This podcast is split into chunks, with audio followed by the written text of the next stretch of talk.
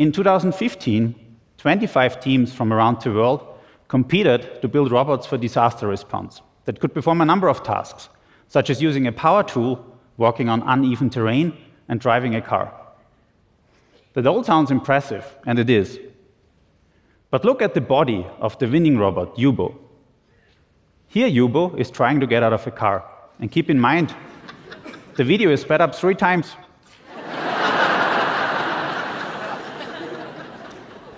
HUBO from Team KAIST out of Korea is a state of the art robot with impressive capabilities, but his body doesn't look all that different from robots we've seen a few decades ago.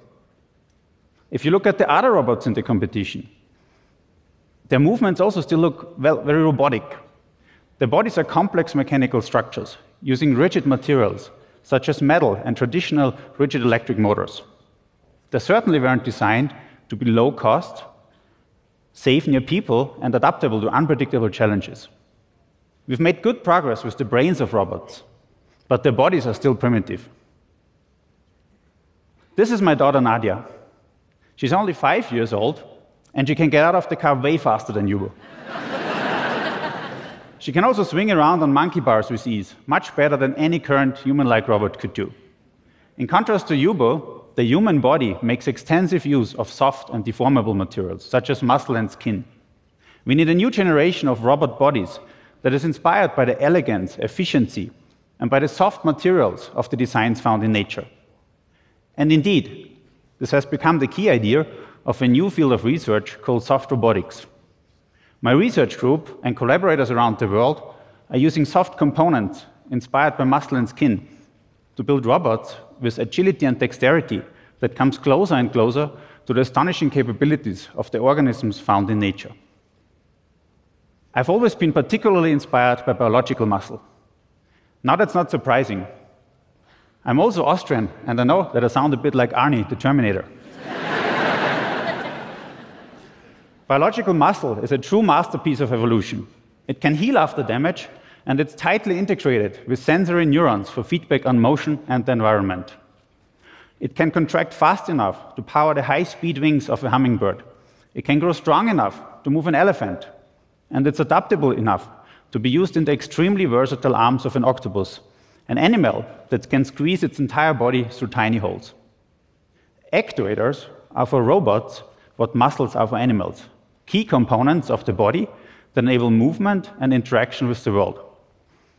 So if we could build soft actuators or artificial muscles that are as versatile, adaptable, and that have the same performance as the real thing, we could build almost any type of robot for almost any type of use.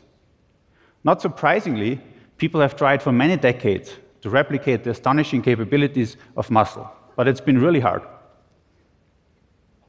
About 10 years ago, when I did my PhD back in Austria, my colleagues and I rediscovered what is likely one of the very first publications on artificial muscle, published in 1880, on the shape and volume changes of dielectric bodies caused by electricity, published by German physicist Wilhelm Röntgen.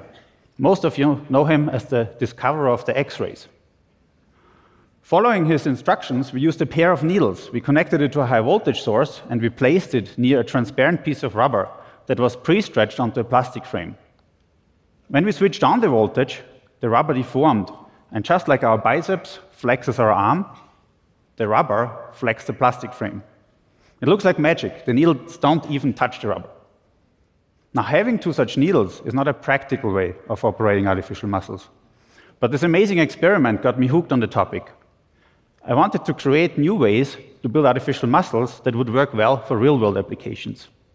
For the next years, I worked on a number of different technologies that all showed promise, but they all had remaining challenges that are hard to overcome. In 2015, when I started my own lab at CU Boulder, I wanted to try an entirely new idea. I wanted to combine the high speed and efficiency of electrically driven actuators with the versatility of soft fluidic actuators.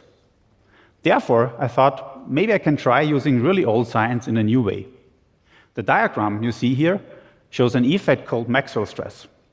When you take two metal plates and place them in a container filled with oil and then switch on a voltage, the Maxwell stress forces, forces the oil up in between the two plates, and that's what you see here. So the key idea was, can we use this effect to push around oil contained in soft, stretchy structures. And indeed, this worked surprisingly well. Quite honestly, much better than I expected.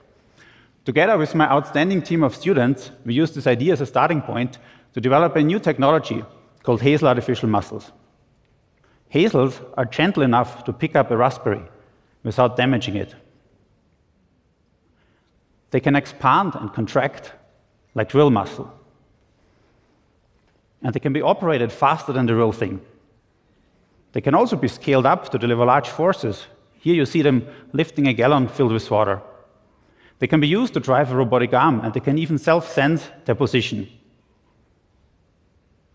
HASELs can be used for very precise movement, but they can also deliver very fluidic muscle like movement and bursts of power to shoot up a ball into the air.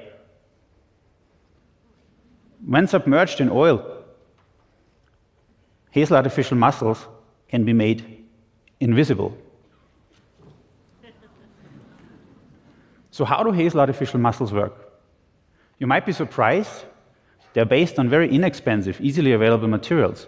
You can even try, and I recommend that, the main principle at home. Take a few Ziploc bags and fill them with olive oil. Try to push out air bubbles as much as you can. Now take a glass plate and place it on one side of the bag. When you press down, you see the bag contracts. Now the amount of contraction is easy to control. When you take a small weight, you get a small contraction. With a medium weight, you get a medium contraction. And with a large weight, you get a large contraction. Now for HASELs, the only change is to replace the force of your hand or the weight with an electrical force. HASEL stands for hydraulically amplified self-healing electrostatic actuators. Here you see a geometry called Peano HASEL actuators, one of many possible um, designs. Again, you take a flexible polymer, such as our Ziploc bag, you fill it with an insulating liquid, such as olive oil, and now instead of the glass plate, you place an electrical conductor on one side of the pouch. To create something that looks more like a muscle fiber, we can connect a few pouches together and attach a weight on one side. Next, we apply a voltage. Now the electric field starts acting on the liquid. It displaces the liquid and it forces the muscle to contract. Here you see a completed Peano HASEL actuator and how it expands and contracts when voltage is applied. Viewed from the side, you can really see those pouches take a more cylindrical shape, such as we saw with the Ziploc bags. We can also place a few such muscle fibers next to each other to create something that looks even more like a muscle, that also contracts and expands in cross section. These HASELs here are lifting a weight that's about 200 times heavier than their own weight. Here you see one of our newest designs called quad Donald HASELs and how they expand and contract. They can be operated incredibly fast, reaching superhuman speeds. They're even powerful enough to jump off the ground. Overall, HASEL show promise to become the first technology that matches or exceeds the performance of biological muscle while being compatible with large-scale manufacturing. This is also a very young technology. We're just getting started. We have many ideas how to drastically improve performance, using new materials and new designs to reach a level of performance beyond biological muscle and also beyond traditional rigid electric motors. Moving towards more complex designs of HASEL for bio-inspired robotics, here you see our artificial scorpion that can use its tail to hunt prey, in this case, a rubber balloon. Going back to our initial inspiration, the versatility of octopus arms and elephant trunks, we're now able to build soft continuum actuators that come closer and closer to the capabilities of the real thing. I'm most excited about the practical applications of HASEL artificial muscles. They'll enable soft robotic devices that can improve the quality of life. Soft robotics will enable a new generation of more lifelike prosthetics for people who have lost parts of their bodies.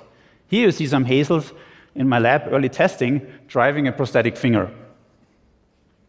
One day, we may even merge our bodies with robotic parts.